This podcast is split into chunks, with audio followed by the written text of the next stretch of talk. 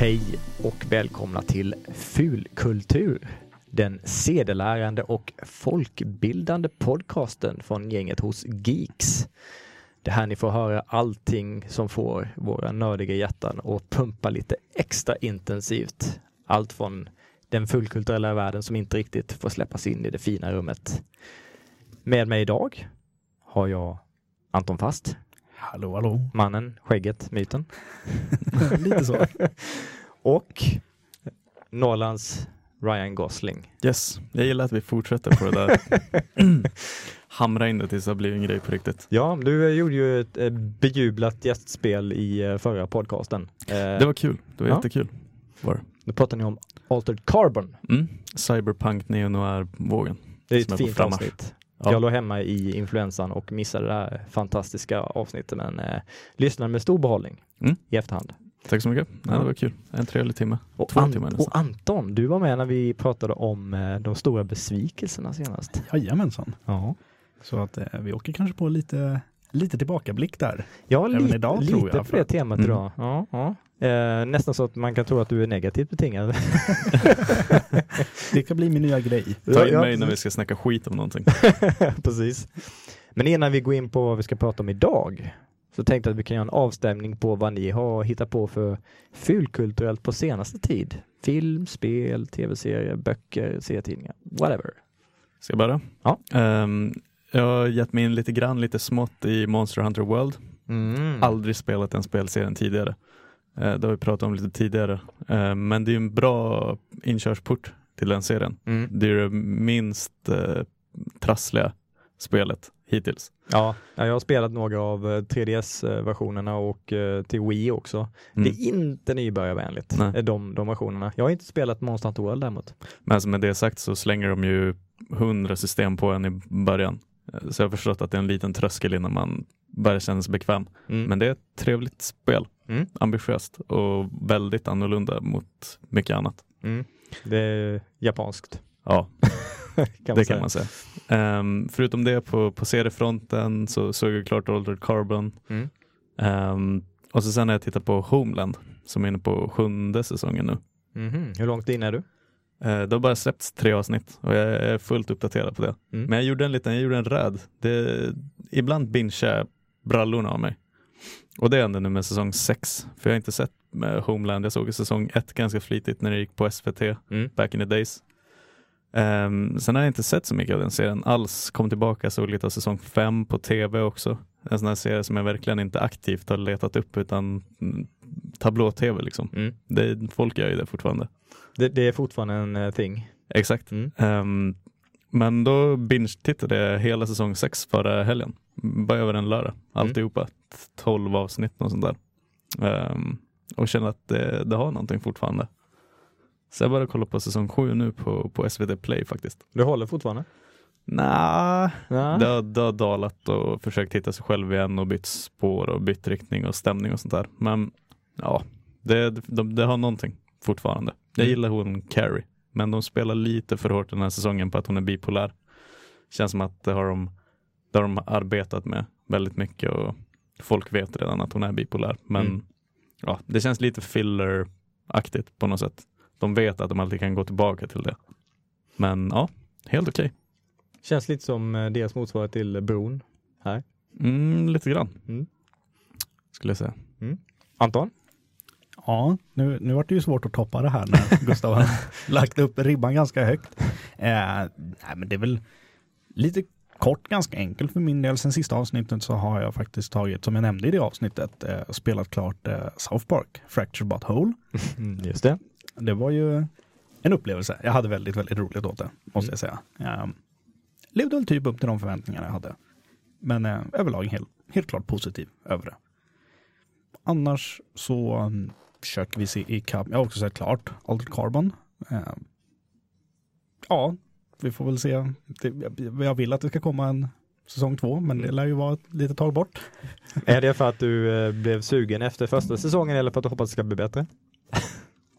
Ja, men det är väl lite, lite blandat. Mm. Ehm, jag kände väl så här att det gick lite, vad ska man säga, snabbt långsamt på slutet. Mm. Det, det liksom hände för mycket saker för långsamt. Jag vet inte riktigt hur, hur jag liksom ska uttrycka det, men, men det, det kändes som att den hade en bra hastighet och sen blev det lite för intensivt mot slutet fast liksom, ja. Men jag förstår vad du menar. Det är lite det jag upplevt med de senaste säsongerna av Game of Thrones också. Um, för många klagade ju på den senaste säsongen att allting gick i en mm, liksom, hiskelig takt. Mm. Men jag känner lite samma sak där, att det är mycket som händer mellan scenerna på något sätt. Men sen finns det fortfarande de här 15 minuter dialog mellan två personer. Men sen rusar det iväg. Mm. Sen blir det 15 minuter dialog. Så det, blir liksom, det skapar den där illusionen av att det går långsamt men det går alldeles, alldeles för snabbt. Mm. Och det var någonting jag kände med Altered Carbon också, speciellt mot slutet. att Man har de här långsamma ögonblicken men sen skyndar de på. Och så blir det långsamt. Så jag förstår precis vad du menar. Mm. Ja, jag, utan att gå in på spoilers så finns Mm. det vissa, eh, vissa scener som händer där och karaktärerna får inte riktigt den tiden de Nej. behöver på sig och, och reagera liksom realistiskt inom citationstecken på, på det som har hänt. Exakt, lite där konsekvens, att, att lägga tid på att bearbeta konsekvenserna av vad som har hänt. Mm. Det är det man tappar. Jag tror det är det som är, det känns som att det går för snabbt men samtidigt inte. Mm. Ja. Annars har jag bara försökt hålla mig lite um, ajour med, med The Magicians. Ja, just det. Den har inte jag tittat på. Det är säsong tre nu. Och Mm. Det är väl sju avsnitt ute nu tror jag. Okej. tror att vi har hållit takt där eller om jag har missat sista. Men annars är det bara det klassiska hålla på och flytta in i hemmet grejerna som jag stökar med. Det är ständigt pågående. Kanske inte riktigt fullt kulturellt men kanske ändå lite. Mm. Livspusslet. Det är ett uttryck som eh, Kalle på kontoret till att använda. Ja, och livets hårda skola. Det, Ja. det är två begrepp som är vanligt förekommande. Men sällan av samma sorts personer samtidigt. Eh, Eh, precis. Det är lite en typ A eller typ B-grej. Mm. Det är olika läger här. Mm. Eh, Eh, för egen del så har jag, eh, jag har dels eh, fördjupat mig i det ni har pratat om eh, och dels har jag eh, tittat på lite Netflix-serier som har tipsats om här förut som jag inte tagit tag i.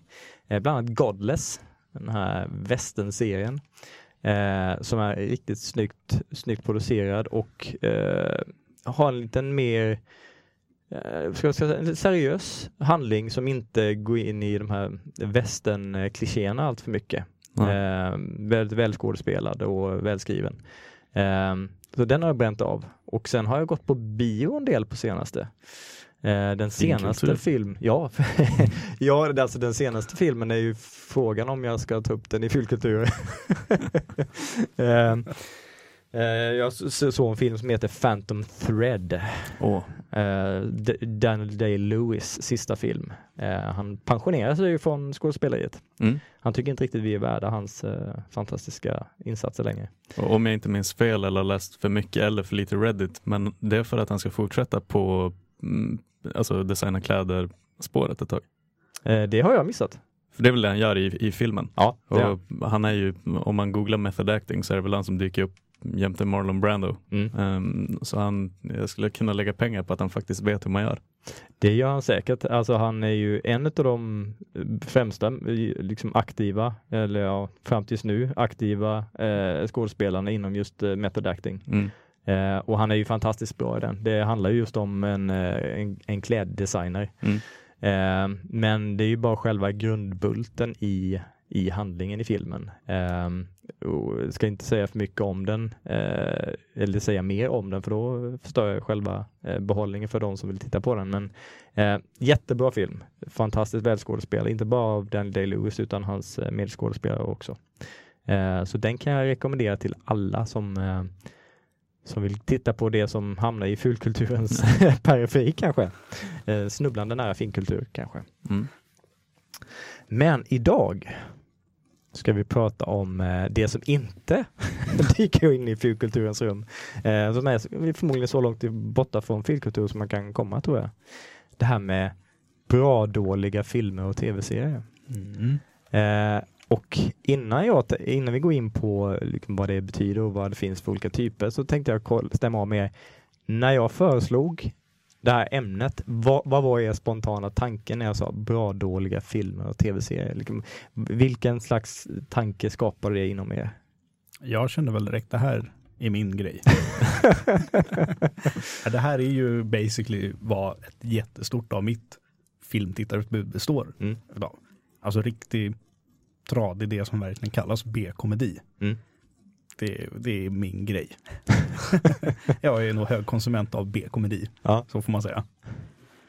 Men det är en grej, då, då vet du, då går du in i, i filmen och i tv-serien för att du vet att det här är det här är så dåligt att det är bra. Ja men absolut, liksom det, man, man vet att ribban kommer inte ligga speciellt högt. Eh, det är inte heller liksom alltså dåligt dåligt som att man, man slår igång det och kanske förväntar sig att det är bra eller dåligt och så är det bara rent utav skit i slutändan. Utan man vet att det här, här kom, ribban ligger liksom inte speciellt högt och, och det fortsätter liksom filmen. Filmen är medveten om det. De driver till och med flera gånger själva med kan bryta fjärde väggen liksom och bara så här.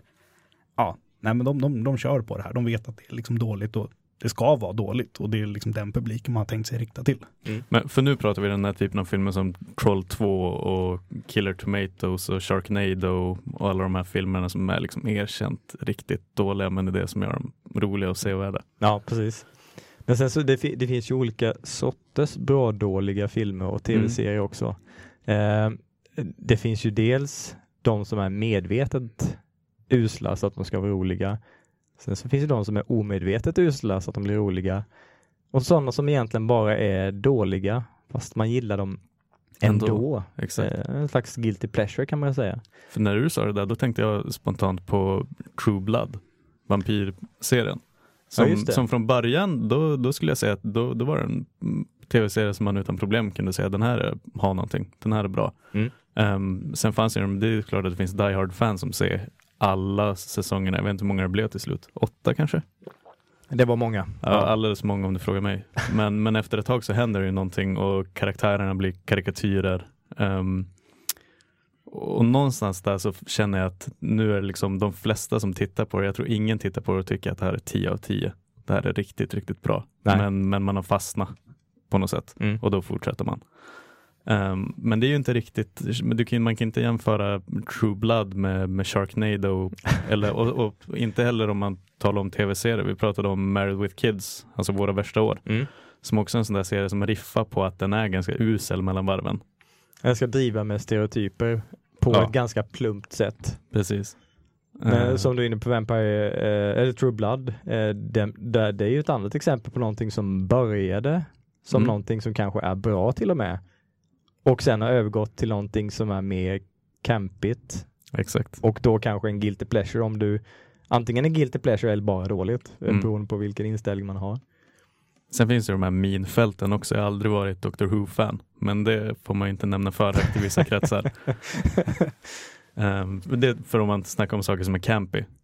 Jag tycker att Doctor Who är alldeles för campy, nästan så att det går kalla kårar i mig. Men Mm. det är ju det som folk verkligen uppskattar med den serien i Mm. många fall.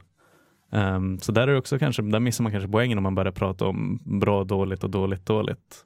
Då tror jag bara man måste, antingen så funkar det för en, eller så funkar det inte. Ja, och Star Trek, eh, de, de olika Star Trek-serierna kan man ju också säga passar in på den, eh, eh, den definitionen. För det är ju, många avsnitt är ju väldigt campy Ja. och ga- ganska dåliga handlingar många gånger.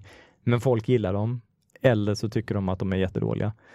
Så det det är väl lite samma sak där om, om man kanske inte ska prata så mycket om att Star Trek är en dålig serie som att det kanske är en serie för, för mig eller inte.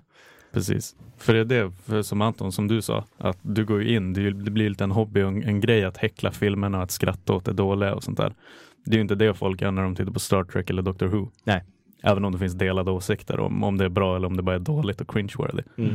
Ja men precis, Andrea, du var väl lite inne på när vi pratade tidigare och sa det att liksom en film kan ju hålla till den nivån att liksom så här, den är, den är bara rolig om man ser den i grupp med några polare liksom hemma i typ soffan för att då sitter man verkligen och häcklar liksom och skrattar åt den Ja. tillsammans. Men det funkar kanske inte liksom om man är, är själv för det blir inte liksom alls samma nöjd. Det är bara en, en dålig film att försöka pina sig igenom. Ja. Medan de jag tänker på är ju ja, men så här, dåliga men till den grad att de ändå vet själva att de ligger i den nivån och liksom, det är ganska roligt att titta på. För de, de hjälper till att liksom driva med filmen själva. Lite så. Ja. ja, skulle du se en sån film på bio hade det inte varit särskilt lyckat. Man kan ju inte sitta i en grupp och håna en film på bio, då blir dina kamrater i biosalongen ganska förgrymmade. Ja, å andra sidan så tror jag faktiskt att jag har sett någon av dem på bio. Men då, då var det ju lite så där, det var inte heller bara att det var liksom jag personligen som tyckte att filmen liksom inte är speciellt bra och ville driva med den, utan det tyckte egentligen hela biosalongen märkte man. Ja, Eh, och filmen fortsatte liksom att driva på det, så att Mm. men då måste man ju matcha in det så att eh, du har en publik som alla är med på, på grejen. Så att alla vet att ja, vi är här för att se en ganska dålig film och kanske mm, driva med den. Mm. Ja, jag, jag, nu när jag tänker efter tror jag ju faktiskt att det var det, att det var väl någon grupp där som inte riktigt hade förväntat sig att filmen skulle vara den här typen av film och den här grad. Så de gjorde någon, någon form av scen och lämnade biografen faktiskt. eh, vet inte om det var så att de lämnade och kom tillbaka eller något. Det var halvstörigt moment, men liksom man brydde sig inte så mycket om det heller, för att filmen var ju vad det var, så det kändes bara som liksom ett, vad ska man säga, lite mer abrupt komiskt störande moment mitt i hela filmen som ändå typ passade in i slutändan. Mm. Så. Men eh, som sagt, det, det är ju min, min typ av film och jag vet precis vad det skulle vara. Så att jag var ju jättenöjd med hela den situationen ändå. I Ja, det kan jag tänka mig. Men vissa älskar det där. Kan man kalla det för en hobby? Alltså en liten subhobby inom att tycka om film. Att just det här med att uh, frivilligt titta på filmer som är så dåliga att de blir bra för att tackla dem. Och det blir ju som en grej i sig självt. Ja, det skulle jag definitivt säga. Ehm, jag hade ju en, en sån period med mina kompisar på eh, gymnasiet och även upp på universitetstiden när vi, vi gick och aktivt letade efter så bega filmer som är möjligt Mm. och hoppas på att eh, några av dem var så dåliga så att de verkligen var hysteriskt roliga. Och det var under några års tid där, där vi verkligen hade, det var en hobby och försöka hitta några sådana filmer varje helg och bara sitta och skratta och håna eh, i goda vänners lag. Mm. Eh, och med det, det känns lite som att den sortens filmer har blivit betydligt mer ovanligt idag och nästan ersatt av de här medvetet usla filmerna som är, har blivit en kategori i sig självt. Och jag tänker typ som på eh, Sharknado och The Asylum som de heter som producerar många av de här filmerna. Att de har nästan gjort det till en egen kategori och Mm. de här filmerna som som, försök, som, görs med, som görs omedvetet dåliga men som är campiga och biga, de är mer ovanliga. Har nästan blivit mer ersatta av bara dåliga filmer eller de här medvetet jätteusla. Eh, Vad, vad, vad, hur ser ni på det? Ja, jag håller med nästan. Alltså, där har du alla de där. Sharknado som du sa, den här Piraya-filmen eh, som är verkligen, det, det är inte tanken alls att det ska vara bra filmer. Nej. Det finns inget sånt värde liksom i det. De, de kämpar inte efter höga liksom, gunsten hos kritikerna eller höga scores på Rotten Tomatoes eller. IMDB. De är ju designade för det. Och där har de väl eh, sin marknad liksom. Mm. Som ni sa, du, ni letade upp filmer varje helg för att sitta och skratta åt dem. Och Anton tycker också om det där. Så, men ja, nej, jag håller med, det finns inte liksom samma omedvetna uselhet i nuläget. Nej. Eh, jag tänkte vi kan, kan gå igenom eh, bara något, något exempel på eh, några personliga favoriter när det gäller sån här omedvetet jätteusla filmer som ni har tyckt har varit roligt att sitta och, och häckla i goda vänners lag. Eh, har, har någon sån eh, riktig favorit som, som exemplifierar vad ni menar när ni, när ni tänker på så här, eh, omedvetet bra dåliga filmer? Ja, omedvetet dåliga bra filmer. Jag vet inte. Det, alltså som sagt, mi, mina filmåsikter, det har ju ganska många gånger blivit lite kontro- kontroversiellt och liksom alla har lite skilda åsikter. Men jag kanske skulle nog trycka in typ Deep Blue Sea i den Ja, till exempel. Mm. För att jag menar, och, och där ska vi säga till ärligt, liksom första gången jag såg den, och så här, tyckte jag väl att det var en ganska okej rulle, liksom så här, Mm. li, lite så. Men när jag sett om den någon gång för att liksom återspegla här så var det så här, ja den, den är nog liksom faktiskt inte så bra, men den är ju tänkt att vara ganska liksom genomtänkt och lite häftig och så här, effekter och tanke bakom det, men, men det är ju ingen direkt bra rulle nej. i slutändan. Eh, nej, det kan man ju inte påstå, anklaga den för.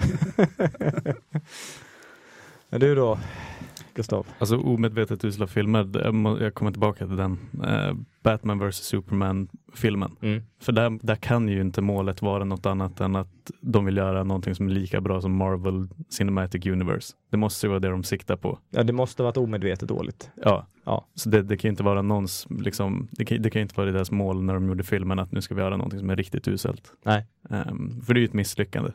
Många av DCs filmer är ju misslyckanden om man jämför med, med Marvel-diton. Liksom. Ja, det är Wonder Woman som får eh, stå som, Eh, En av de få. ja, Ehm, så jag skulle nog säga Batman vs Superman är väl ett exempel på där tanken var inte alls att den här ska vara dålig. De gick verkligen för någonting som skulle vara bra och få biobesökarna att flockas i massor. Men Mm. den är ju så jävla dålig.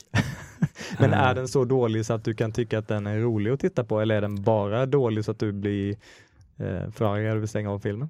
Nej, och det är väl det som är skillnaden tror jag. För att vissa filmer som jag har sett både hemma och på bio har ju i vissa fall har jag haft förhoppningar om att det här ska vara bra. Mm. Men sen har jag blivit besviken.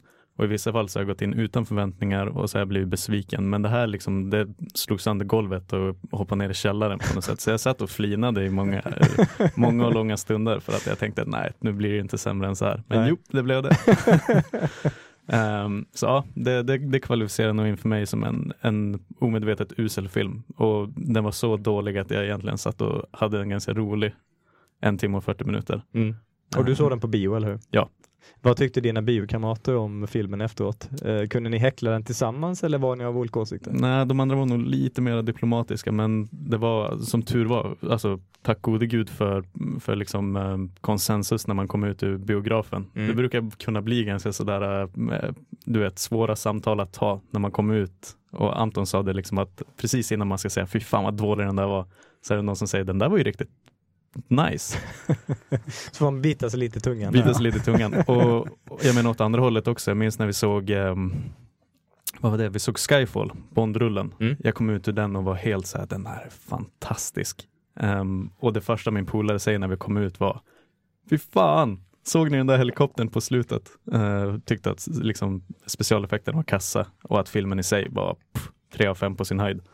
Ehm, och då kände jag också liksom så mycket som man inte vill bry sig om andras åsikter så var det någonting, lite smolk i bägaren. Så jag, jag, jag brukar försöka hålla käften när man kommer ut ur biosalongen. Mm. Men man kan ju känna när alla tyckte att det här var riktigt dåligt eller det här var riktigt, riktigt bra. Mm. Men eh, om, man, om, man om jag tittar tillbaka på sådana riktigt gamla filmer. Eh, Du har ju redan nämnt eh, Troll 2. Mm. Den är ju en, en väl, välkänd rulle i det här sammanhanget som eh, omedvetet blir, blir så usel så att den är hysteriskt rolig. Ja. Eh, och den har ju egent- den har ingenting med första Troll att göra. Eh, för det, det är ju, den första Troll är egentligen en barnfilm. Inte alls särskilt eh, läskig eller campig. Och tvåan är ju någonting helt annat. De här eh, fula, fula dockorna som ska vara trollen som ska livnära sig på människor fast de är vegetarianer så de förvandlar dem till växter först innan de kan förtära dem. Och det produktionen, manus och skådespeleri, allting och visuella effekter, allting ser helt katastrofdåligt ut. Eh, men mina, mina starkaste minnen från den här kategorin är när jag och några kompisar hyrde dels, dels köpte jag en gammal en, så här, en reaback, eh, VHS-filmer. Eh, det fanns en reaback på lokala Maxit eh, i, i stan jag kommer ifrån. Så såg jag två filmer där. Eh, den ena hette Alien from the Deep. Och då tänkte jag, men det här låter ju rätt bra. Eh, som ett häftigt omslag och eh, eh, aliens och sci-fi och så. Det här, det här kommer bli bra. Och det, liksom, och det, i den, på den åldern kan det ha varit eh, i 10, 11, 12, något sånt där. Liksom, det- jag var ganska accepterande på den tiden. Allting som hade med rymden och sci-fi att göra var oftast ganska coolt. Men till och med då satt jag och skrattade åt den här filmen. För det, den, är, den är verkligen obeskrivligt dålig. Det, den handlar om eh, en, en utomjording som har slagit ner på jorden i en vulkan. Och så är det ett, ett ondskefullt företag som dumpar radioaktiv, eh, radioaktivt material i, i den här vulkanen då. Och sen eh, via någon jordbävning och de, det här radioaktiva materialet, det är lite oklart i handlingen men den här utomjordingen vaknar ju då och är jättearg på allt och alla för att de väckte den. Så den börjar ju gå runt och ta ihjäl folk eh, genom att stoppa upp en jätteklo ovanför marken. Resten av utjordningen är under jorden. Men så går den runt med den här klon över marken. Eh, som, som vrålar som en gris. Eh, såklart, som, som alla filmer gjorde på den tiden. Mm. och sen så håller den på och eh, klämmer ihjäl folk. Eh, för att i slutet sen visa sig genom att vinklar sig upp som om den, eller ja, den, den lyftes förmodligen av en lyftkran. Och de har ju inte försökt maskera det på något sätt utan den verkligen bara helt stelt vertikalt bara växlar sig upp och står upprakt från att ha legat ner i marken och fortsätter att stampa på folk och sen så ramlar den ner i vulkanen som har typ så här wellpappväggar eh, som de inte riktigt har maskerat. Man ser ju liksom den där bergsväggen håller på att skaka när den ramlar ner där. Det är fantastiskt bra.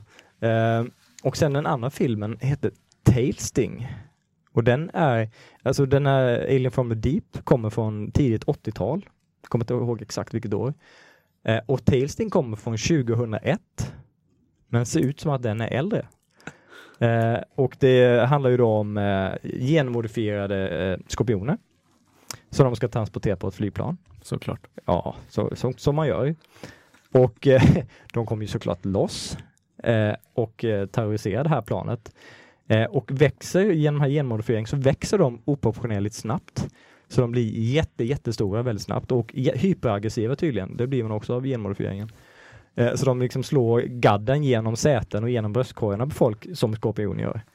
Eh, och eh, den har så här helt fantastiskt obeskrivligt dåliga sekvenser där eh, en jätteskorpion attackerar kaptenen från sidan. Där man kan tycka att det borde finnas en flygplansvägg. Men där är det bara något så stort svart hålrum. där det är en stor skorpion och hugger ihjäl kaptenen. Fråga inte frågor Nej, som nej. du inte vill ha svar på. Nej, det man ska nog inte göra det. Eller att de kröker tid och, och rum och fysikens lagar när det, de ska gå ner i ett eh, fraktutrymme. Eh, som är kanske två, tre meter högt. Mm. Eh, och när, när en, en, en av de kvinnliga karaktärerna ska klättra ner där så tar det en ganska lång stund. Och sen så hoppar någon av de här eh, skorpionerna ner och det är ungefär som att det är en halv meter. Där man ploppar ner och sen springer efter. Det finns ingen, ingen logik att följa. Men, och det är sådana exempel på filmer som man bara kan sitta och, och verkligen skratta hysteriskt åt och håna hur mycket som helst. Eh, och, och den sortens filmer känns det inte riktigt som att de är lika vanliga nu för tiden. Nej. Eh, eh, de omedvetet riktigt katastrofusla filmerna som är nya, som inte är parodifilmer det vill säga. Men, för, men nu, nu när du säger det där, för att det här uttrycket så dåligt att det blir bra. Mm. Det är ju, ofta är det en liten asterisk på slutet där för att det det innebär är ju så dåligt att det blir roligt. Ja. Som du sa, för det vi pratar om nu är att man, det blir komiskt för att det är så dåligt. Ja. Och tanken är inte att det ska vara humor. Nej, utan, precis. Ehm, och det fick man tänka på, existerar ens det här på samma sätt eh, inom komedigenren? Kan man få till det på det sättet? Ja, För vissa komedier är ju riktigt usla. Mm. Men, men jag kan inte komma på en enda komedi där så här, det här är så dåligt att det blir liksom att det blir roligt igen på något sätt. Det är lite det som hände i Married with Kids eh, mellan Ja. varven, att då, då riffar de ju på att det här är inte kul alls, men det blir roligt för att det är samma skämt för 51 gången. Mm. Men, men det, för när vi pratar om det här, det, det, för mig känns det som att det handlar främst om liksom actionfilmer och skräckfilmer kanske framför allt. Som liksom är, effekterna är dåliga, skådespeleriet är dåligt, det finns ingen logik. Och där föds någon typ av humor Mm. av att titta på filmen. Ja, det är, precis. eller är det för lätt eh, analys? Ja, men det, det är ju eh, liksom den här campigheten eh, som, som brukade vara en, en omedveten del av filmerna har ju, tycker jag i alla fall på mer på senare tid, har blivit en medveten del av både humor Mm. och vanliga filmer. Alltså till actionfilmer och andra typer av filmer. Att man är medvetet campiga för att det är den sortens ton man vill sätta i filmen. Um, som The Office och Parks and Recreation och liknande sådana komediserier har ju en del så här campig humor som kanske inte är typisk haha-humor. Men den har antagit det här obekvämt dåliga, eh, de här obekvämt dåliga situationerna som brukade vara en del av eh, den omedvetet dåliga eh, humorn. Och gäller inte samma sak där också om man tänker på mm, Expendables-filmerna? Absolut. Ehm, för de riffar ju på att det var, det var omedvetet uselt kanske mer på 80-talet. Mm. Ehm, och då var det liksom feta actionscener, det var Schwarzenegger och Sylvester Stallone. De här filmerna spelar ju på att det var over the top Mm. och så skruvar de upp det till liksom 11 alltihopa. Men de filmerna är ju inte på samma sätt idag som bara spelar på en liksom muskulös huvudroll utan att det finns någon typ av självdistans till det. Nej, Det tycker jag man ser liksom i alla The Rocks roller som han har gjort på senare år. För han är ju en av de här riktiga liksom testosterontunga lead actors nu för tiden. Det finns ju nästan inte en enda roll där de inte skämtar om det faktumet på något sätt. nej. som man inte gjorde precis. på 80-talet, eh, tycker jag. Nej, men det, det är ju som ac- actionfilmer som eh, Fast and the Furious och liknande, eh, där The Rock och Vin Diesel och sådana är med. Eh, det är ju som du säger, där driver ju de också med att The Rock är stor och muskulös och, och att han liksom ska vara den här ma- manly man eh, som löser biffen. Eh, det, det driver de ju med i, som du säger, i nästan alla filmer han är med Mm. i. Eh, så det, det har väl nästan blivit en, en, en del av eh, liksom den, den fulkulturella anden i tiden. Mm. Att, att nu för tiden ska man göra det självmedvetet så att det inte kan häcklas senare kanske. Men det kanske är så då. Eh, och där får ni tycka till också. Men att vi är för medvetna om hur 80-talet såg ut och delar av 90-talet på det sättet. Så nu kan man inte längre Folk är för medvetna om att det var så det såg ut och att det var omedvetet uselt på den tiden. Mm. Ehm, så det har lite, den biten kanske gått lite förlorad. Ja, precis. Och, och eh, det är som, eh, som jag var inne på de här skräckfilmerna som, som var omedvetet usla. Det gäller ju även actionfilmerna. Att du, man kunde hyra sådana filmer och sitta och skratta åt dem för att de var så usla, men de görs inte riktigt på det sättet längre. Nej. Så nu, nu får man antingen, känner jag i alla fall, att man får antingen nöja sig med en film som bara är dålig eller en film som är självmedveten. Mm. Självmedvetet dålig. Alltså humorserie, actionfilmer, vad det nu kan handla om. Eh, återigen, Fast and Furious-filmerna har ju gått från att vara lite sån här MTV actionfilm till att bli hysteriskt självmedvetna i de senare filmerna. Mm. Eh, jag ko- kommer inte ihåg om det är från, från femman och framåt de börjar spåra ur och, och verkligen inser att ja, men vi, är, vi är en överdriven actionrulle med snygga människor och eh, eh snygga eh, kameravinklar och annat. Så nu, nu kör vi bara och, vrider upp det till 11 istället. Ja men absolut, jag tror, jag tror mycket något som Gustav är inne på här kanske, liksom att jag kan tänka mig det här att man är inne på någonting, man har sett hur det liksom såg ut förut och, och vad som egentligen var förut då kunde ju vara att en film, den kunde ju vara så dålig, så fruktansvärt dålig så att den blev bra. Ja. Men det handlar väl kanske i slutändan mycket om liksom okunskap. Man visste inte hur, hur ska vi göra filmen, liksom, hur gör man filmen bra? Och så blev den så dålig, men den blev så dålig att den blev bra. Och det har vi liksom börjat ta lite mer i beaktning och, och är medvetna om idag. Mm. Så att om man kanske, kan det vara att man känner att den här filmen kanske inte kommer bli så bra när man redan liksom är på gång i, i filmskapandet. Att man säger okej, men om vi gör den dålig och är medvetna om att den är dålig och börjar driva på att den är dålig så kan det ju bli bättre än ett halvhjärtligt försök till att få någonting bra. Mm. Innan jag liksom tänker på det spåret lite, som, lite som de gjorde med Kung Fury. Ja, Men verkligen skulle ta det koncepten, eh, eh, liksom action cop eh, från, eh, från 80-talet och vrida upp det till nå- en extrem. Mm. Det, ja, men, ja, men det, det är nog, någon, ligger någonting i det att vi har blivit medvetna om att antingen eller, lite, lite som antingen så gör vi någonting som är helt sanslöst överdrivet eller så ska vi göra någonting väldigt seriöst. Och då blir det ju antingen bra eller bara dåligt. Mm. Oftast inte bra dåligt. Men, undrar, men samtidigt, liksom, hur kände man på 80-talet kring alla liksom, tunga actionrullar med, med Arnold och med Sylvester och alltihopa? Hur kommer folk att tänka om 20 år kring alla Jason Statham-filmer som släpps nu? Mm. Alltså Transporter-serien och, och Fast and the Furious-rullar och sånt där. Kanske kommer folk om, om 20 år att titta tillbaka på, på den eran av rullar och alla Mark Wahlberg actionfilmer Mm. och titta tillbaka och vara så här, det här är inte bra. Nej. Men de trodde det.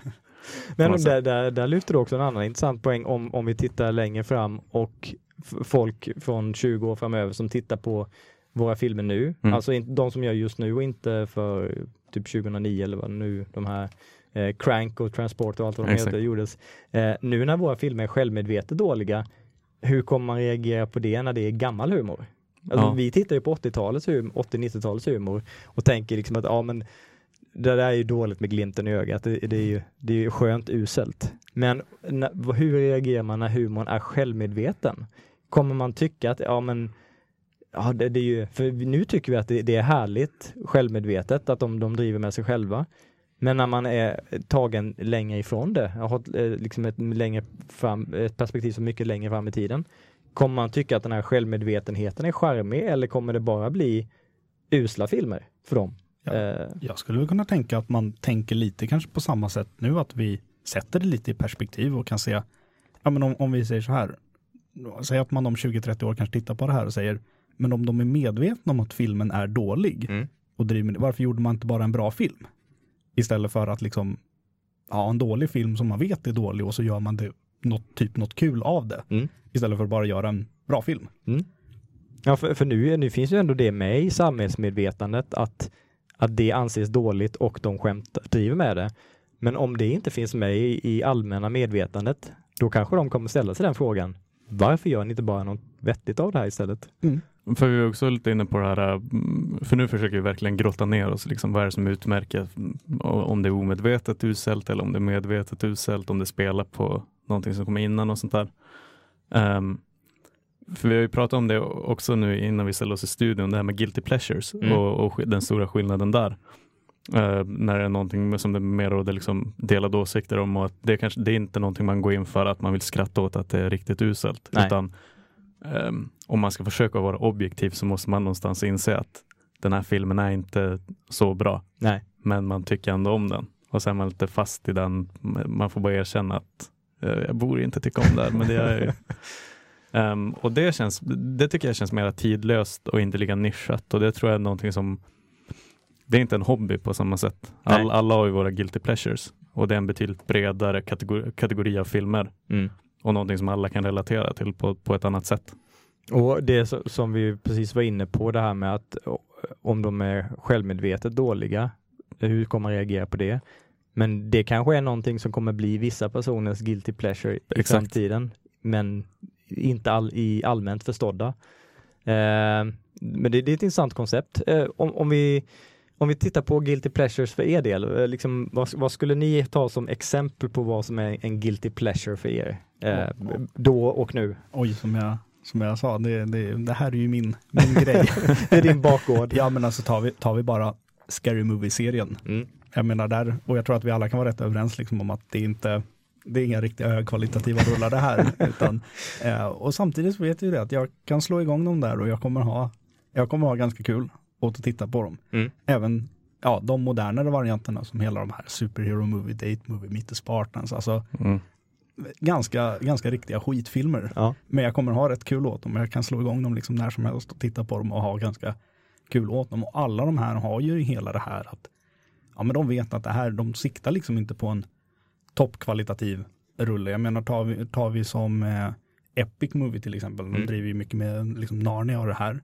Och då har de ju till och med det här eh, scenen av liksom när Aslan ska komma in och jag tror att det är ja, han spelas liksom av så här kung, kung, eller han ska så här komma in och ska göra kung fu eh, moves. Mm. Och sen helt plötsligt så klipper de liksom till att det är, man ser att det är liksom en asiatisk stuntskådis som gör alla de här eh, hoppen och liksom så här riktiga kung fu movesen. Och sen Mm. klipper de tillbaka till honom att han står där jättesvettig och bara ho. så att man liksom har ju insett det här att de, de driver ju verkligen med sig själva i de här.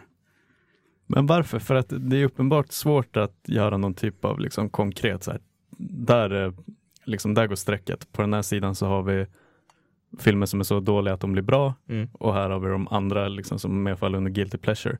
För det är ju samma sak. Epic Move är ju en sån när man du vet bara tänker att det här är så jävla dåligt och ribban är så låg. Men det är ju inte riktigt det jag skulle placera som en film som är så dålig att den blir bra heller. Nej, alltså där, skulle jag nästan säga att eh, typ som första Scary Movie och kanske framförallt eh, tredje Scary Movie är sådana parodifilmer som är Alltså de, de driver på, med då, dålig humor på ett väldigt roligt sätt. Mm. När han kommer över i, i de senare Scary Movie-filmer, typ som Epic Movie och Meet the Spartans och allt de heter, där har det nästan gått över så att de är, de är dåliga parodier, men man kan ha dem som en guilty pleasure för att det finns någonting som tilltalar en i dem ändå. man kan tycka att de är roliga fast de är inte bra. De är inte roligt bra som tidigare delar i serien eller som Nakna Pistolen och eh, Airplane och alla de här filmerna, tidiga filmerna. Nej, det, som, det är inte Findissa-tid. nej, nej, precis, utan det, det är bara, nu, hur kan vi göra så ostig och uppenbar humor, som, Mm. eller parodihumor som bara möjligt? Ja men absolut, så här, som, som jag sa, jag, jag, det här är ju lite min, min grej så att jag vet ju att fler, flera av dem är ju sådana här, det här skulle man ju lätt välja bort och bara säga att det här är bara en dålig film. Ja. Eh, om det inte vore för just mig och att jag liksom rider lite i den vågen redan och säger att jo men någonstans i det här så vill jag nog tycka om det här lite grann. Både för att ja, ja, för att det går kanske lite emot att det här, det här borde man inte tycka om för att det här är lite för dåligt. Och jag gillar ju att gå lite emot sådana vågor på samma sätt som att jag är, ofta inte kanske tycker om filmer som man borde tycka är bra. Nej. Där har vi också lite som till exempel om vi ska flika in på det spåret. Eh, och det nämnde jag ju redan i eh, förra avsnittet när vi pratade om de stora besvikelserna. Mm. Så har jag, eh, och det här som sagt, det här bryter ju väldigt mycket och det brukar göra väldigt många upprörda. Men eh, nästan alla av liksom Quentin Tarantinos filmer Mm. går ju verkligen eh, alltså stort bort för mig. Och de har ju ändå en, en, en del mått av campighet i sig, alltså ca- campig typ av humor. Men, Men- inte riktigt din grej. Nej, och, och jag tror och här var, vad som har hänt med liksom nästan alla eller inför varje sån film jag har sett. För att oftast har jag aldrig blivit rekommenderad att titta på dem själv utan det har blivit mer kompisar eller något sånt tillfälle. Och alla gånger så har ju alla liksom pitchat in det som den bästa rullen någonsin. Mm. Ungefär på den nivån innan man sätter sig och tittar på den. Vilket gör ju att ribban ligger liksom väldigt högt. Och, och jag tror att det blir kontrasten däremellan plus att jag inte är ett jättefan av hans liksom stil i filmerna. Där, där kan vi verkligen prata low pace på många saker. Liksom. Mm. Att det, är, det ska ju vara ganska utdraget och liksom artistiskt och sådär underliggande liksom i, i hela scenen. Men det bara, det bara funkar inte för mig. Nej. Och det är ett par filmer som jag till och med liksom inte ens sett klart. De får jag sett själva. Inglourious Basterds är faktiskt ett sånt exempel som jag slog igång själv för att alla sa så här, det är så fantastiskt, den här måste du se. Och jag vet inte om det var någonstans halvvägs eller någonting som jag så här, nej, det, det blir inte mer av den här. Det, det funkar inte ens att se klart. Nej.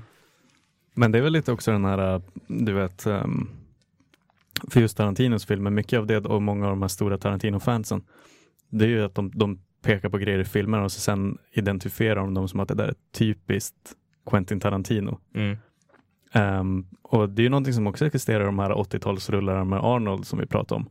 Där det finns någon typ av, jag och min brorsa kan snacka om dem och det finns en kärlek till de filmerna som våra mamma inte alls förstår för fem öre. Mm. Men hon tycker ju å andra sidan inte om hela den här grejen med att det, det är häftigt nog att det är Arnold som står med varsin liksom alldeles för tung k-pist i, i vardera hand på något sätt och det haglar hylsor.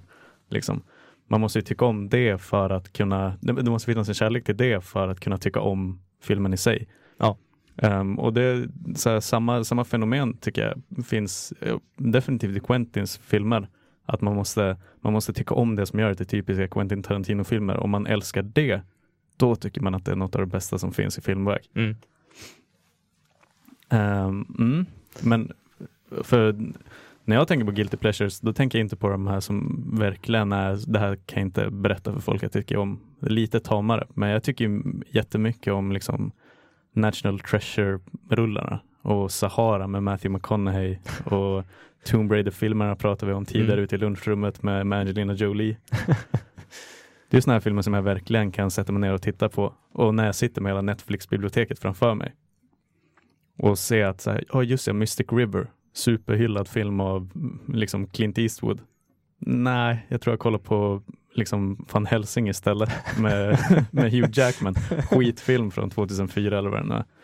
Ehm, och kanske inte för att det är lättsmält, men för att även om det är objektivt, liksom, säger jag igen, men det är aldrig objektivt, men det är Nej. inte, jag tycker verkligen inte att det är en film som är riktigt bra. Då skulle jag hylla andra filmer. Då skulle jag börja prata om Gudfadern och Pulp Fiction och alla de här klassiska som man vet konsensus någonstans ligger att de är riktigt, riktigt bra. Mm. Men det, det finns liksom någonting, det finns någonting med de här filmerna som är guilty pleasure som inte är så jävla bra som, som ja, jag vet inte. När man kan identifiera någonting som liksom antingen i bakgrunden eller någon typ av helhet eller någon liten detalj. Det kan, det kan nästan vara bättre i vissa fall. Mm. Och det, det är ju frågan också om, om man inte om man inte såg de här filmerna i rätt tid i livet så kanske de inte skulle bli guilty pleasure eh, på samma sätt. Jag tänker på eh, när jag var yngre så var eh, Sina krigarprinsessan, det var inte en guilty pleasure då. Nej. För då tyckte jag faktiskt att den eh, var ganska bra. Eh, kanske inte finkulturella storverk eh, som så, men jag tyckte det var ganska bra. Och likadant eh, Stargate Atlantis eh, och SG-1, eh, de scenerna på den tiden tyckte jag att de var ganska bra. Nu är de ju ganska dåliga, men jag tycker ändå det är kul att titta på dem. Och jag, jag tror att hade jag inte sett dem när jag var yngre och, och vuxit upp med dem och varit i rätt sinnelag när jag såg dem så hade de nog inte blivit guilty pleasure nu.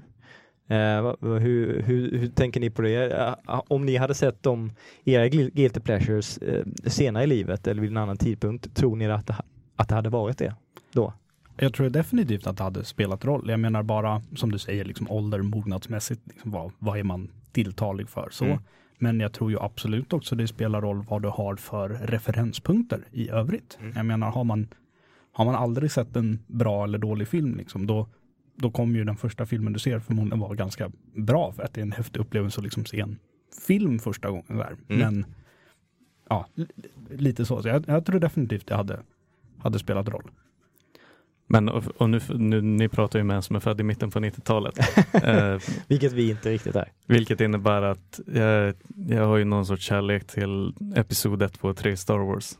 Um, Just det. Men jag, jag, vet ju att om på jag hade sett... På tal om saker som man kanske ska inte säga inte säga för högt. Nej men och det här står jag verkligen för.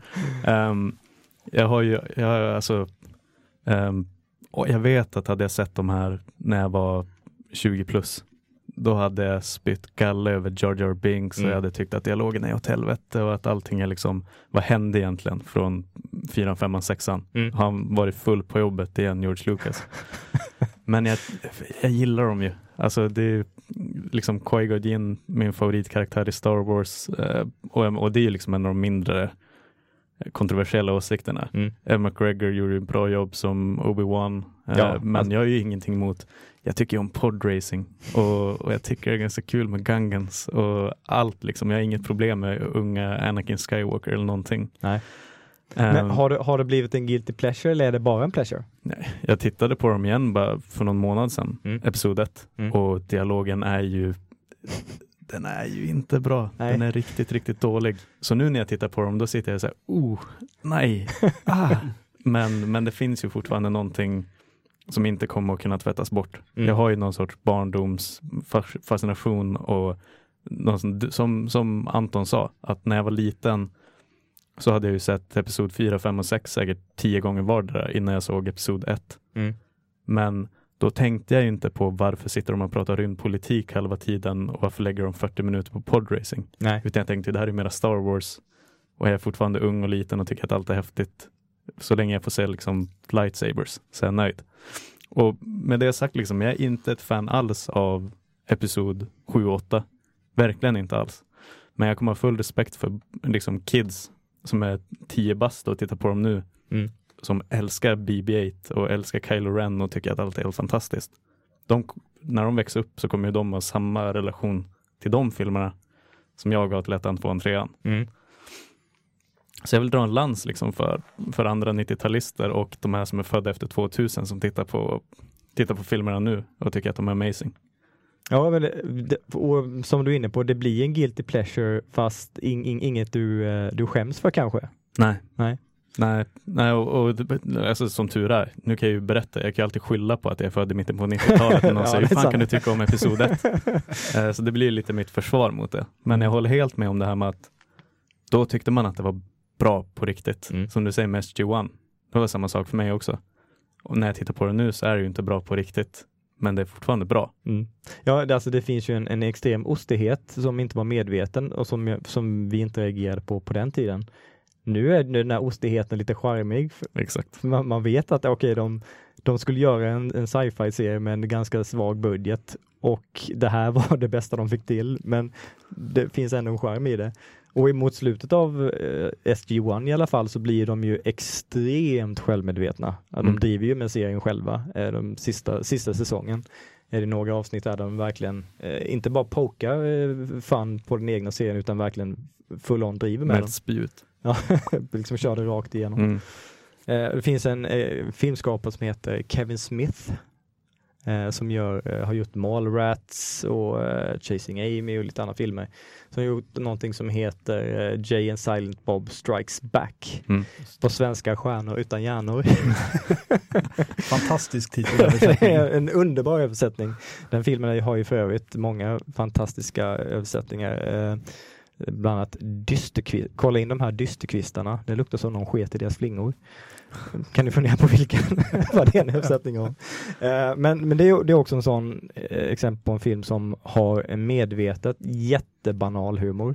Alltså det är verkligen på kiss och bajs nivå eh, humor. Och, och jag vill ändå se mig själv som någon som tittar på ganska mycket finkulturell film och, och lite mer så här highbrow film. Men jag tycker den är hysteriskt rolig. Och det var under ett, ett tag där när jag, jag och mina kompisar hyrde filmer och eh, eller under internets tidiga tid när man inom citationstecken hyrde filmer från internet.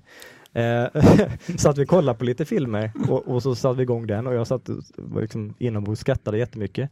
Ingen annan gillade den. De tyckte den var så hysteriskt dålig så de, de vägrade fortsätta titta på den. De ville titta på något annat.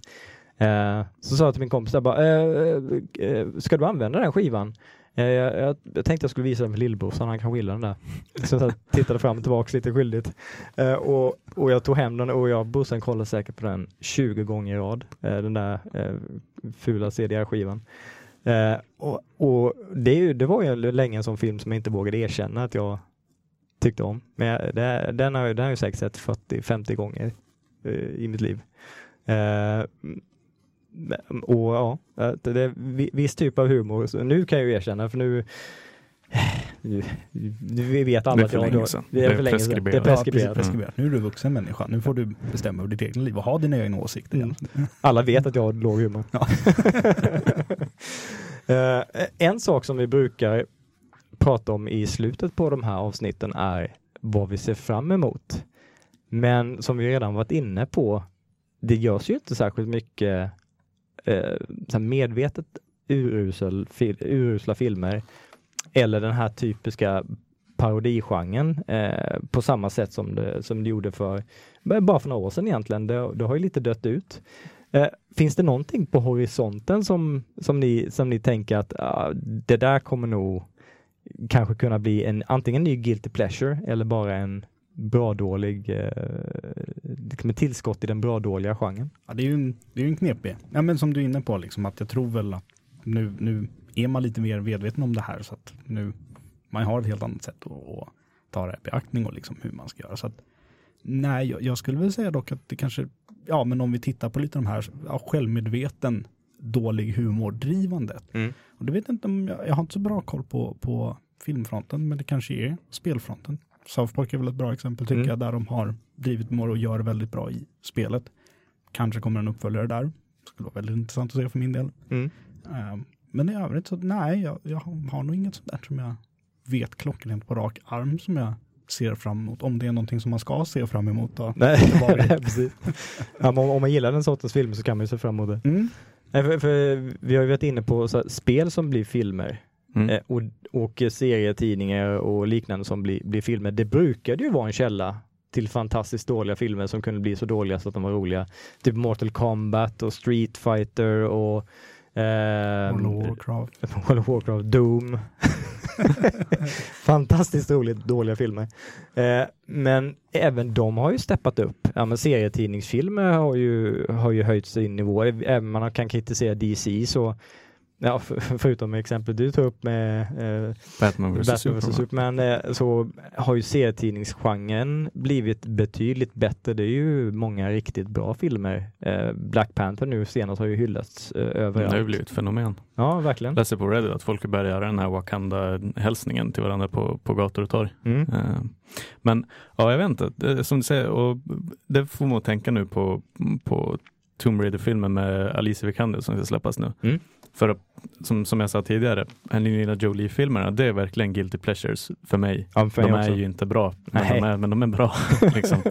Det finns någonting där. Jag tror inte att man kommer, jag tror inte att jag kommer känna likadant för, för Vikander-varianten. Nej. Utan den tror jag antingen kommer jag att bli förvånad över att den faktiskt är bra på riktigt. Mm. Eller så sen kommer jag bara känna att, eh, att det är en, liksom en medelmåttig film. Mm. Och är inte det nästan värre? Det är värre. Ja. Och Mm. om det blir en sån film som efter, när du lämnat biosalongen tänker Jaha, ja det Ja. var en film och sen Ja. går vidare och inte tänker på den igen. Det skulle jag säga är värre än till exempel Angelina Jolie-filmerna som är så dåliga så att man skrattar åt det och flera år senare bara sätter igång den igen för att man vill få den där guilty pleasure boosten av att, att se den här charmigt usla filmen ändå. Mm. Ja, nej, alltså och, och verkligen, jag hoppas att jag har fel. Jag hoppas att man kan titta på den rullen också och, känna att det finns någonting så här.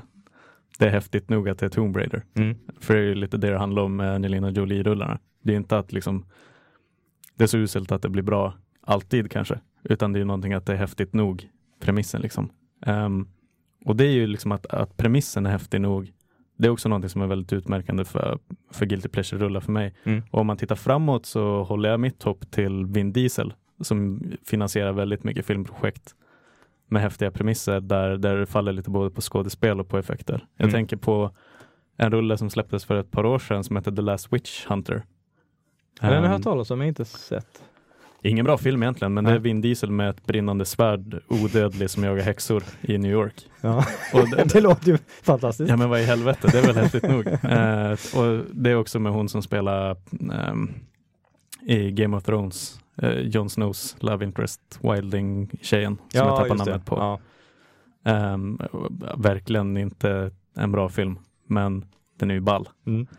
Och jag tror att han har någonting på, på gång framöver. Mm. Som, och det faller in lite i de här, du vet, inte trippel A-produktioner, men dubbel A. A. Det är inte riktigt P-rullar. Men, men ja, de brukar kunna kvalificera in som guilty pleasures för mig, så jag hoppas på, jag hoppas på Vin Diesel.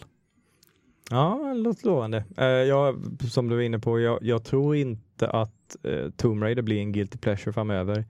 Och, och jag hoppas att den antingen blir jättebra eller jättedålig. Mm. Eh, för som den inte att säga, mellanfilmerna, mellanmjölksfilmerna är ju inte mycket att ha. Nej. på Änga julgranen.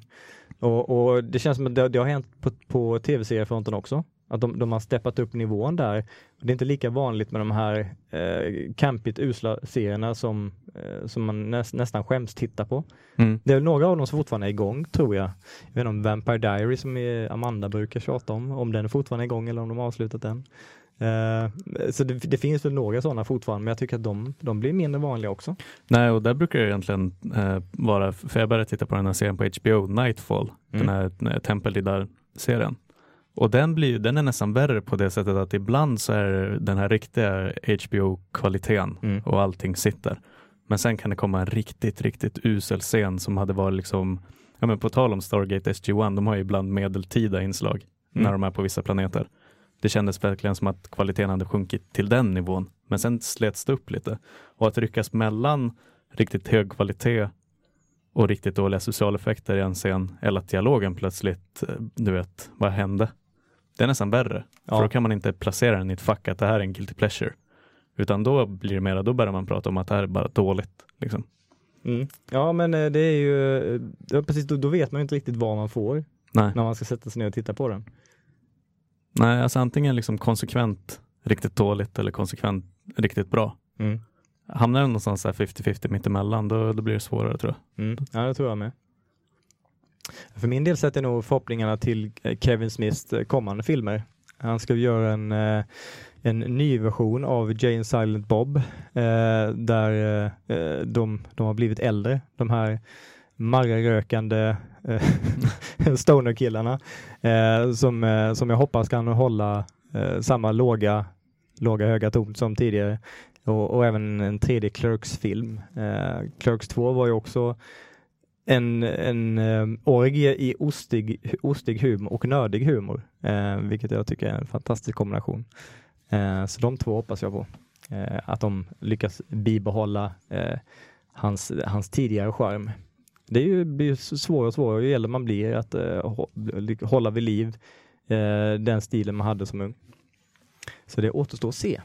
Men eh, innan vi knyter ihop säcken, eh, har ni några tips att dela med er för, för andra som gillar antingen så guilty pleasures eller riktigt så här, tokuselt dåliga filmer eh, som ni verkligen, eh, verkligen kan rekommendera till folk som uppskattar den här stilen?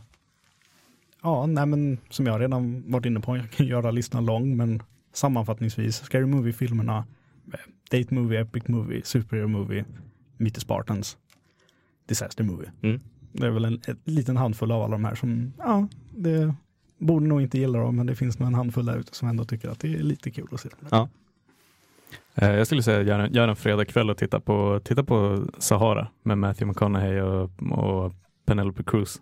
Um, det är en typisk sån här guilty pleasure-film som jag som absolut inte, den, den, den går inte att prata om i några lång, längre samtal om det inte är det här som är temat. Um, men det, det, är någonting med den. Eh, och kan man se den på streamingtjänst eller måste man hyra den? Eh, jag tror att man kan se den på streamingtjänst, men alltså annars liksom under samma fack som jag sa, titta på National Treasure mm. eh, eller någon av dem, den typen av rullar. Titta på Tomb Raider med Angelina Jolie. Mm.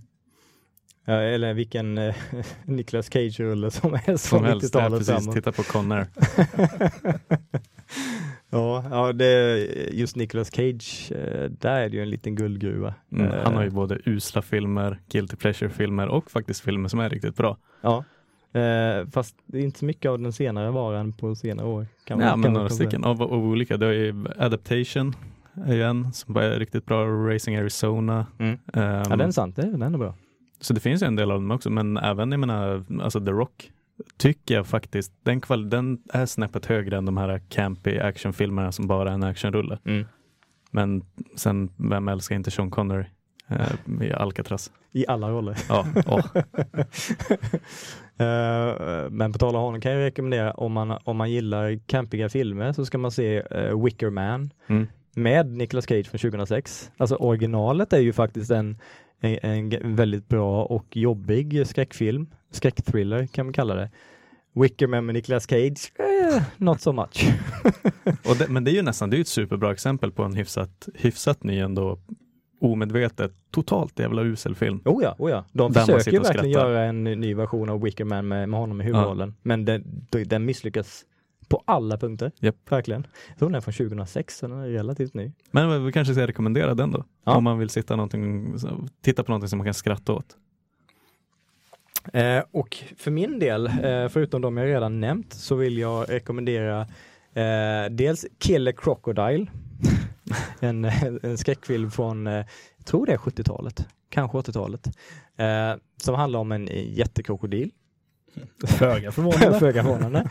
Som terroriserar eh, Amazonas har jag för mig att det är. Och så åker det dit ett gäng ungdomar som ska dokumentera det här och den här krokodilen håller upp och äter upp alla en efter en. Eh, och den är, den är en studie i uselt skådespeleri där de förmodligen liksom plockat in regissörens brorson och eh, släktingar. Eh, och där de har visuella praktiska effekter som är också helt katastrofdåligt.